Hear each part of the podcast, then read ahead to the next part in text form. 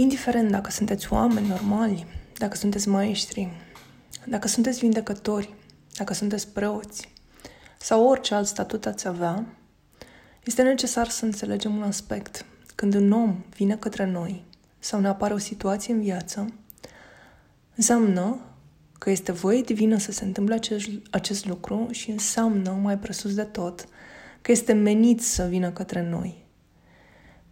Iar dacă nu înțelegem acest aspect, de fiecare dată când vom fugi de un om sau de o situație, de fiecare dată când vom respinge un om sau o situație, va reveni un om similar, cu aceeași poveste și cu aceeași karmă și cu același lucru de echilibrat sau o situație similară, până când vom învăța că avem fie de echilibrat karmă, fie de oferit ajutor, fie de acceptat faptul că oamenii și situațiile vin pe rezonanța noastră.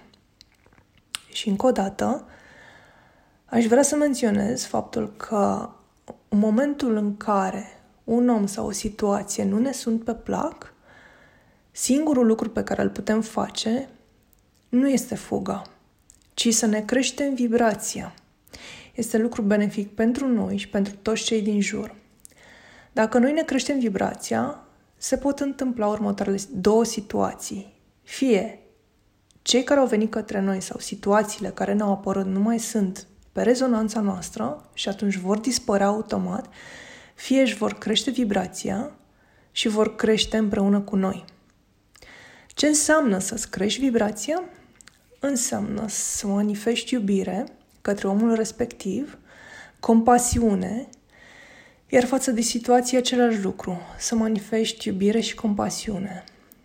Pentru că în momentul în care atragi oameni cu vibrație scăzută sau situații care nu-ți sunt pe plac și care nu-ți sunt benefice, înseamnă că tu însuți emani vibrație joasă.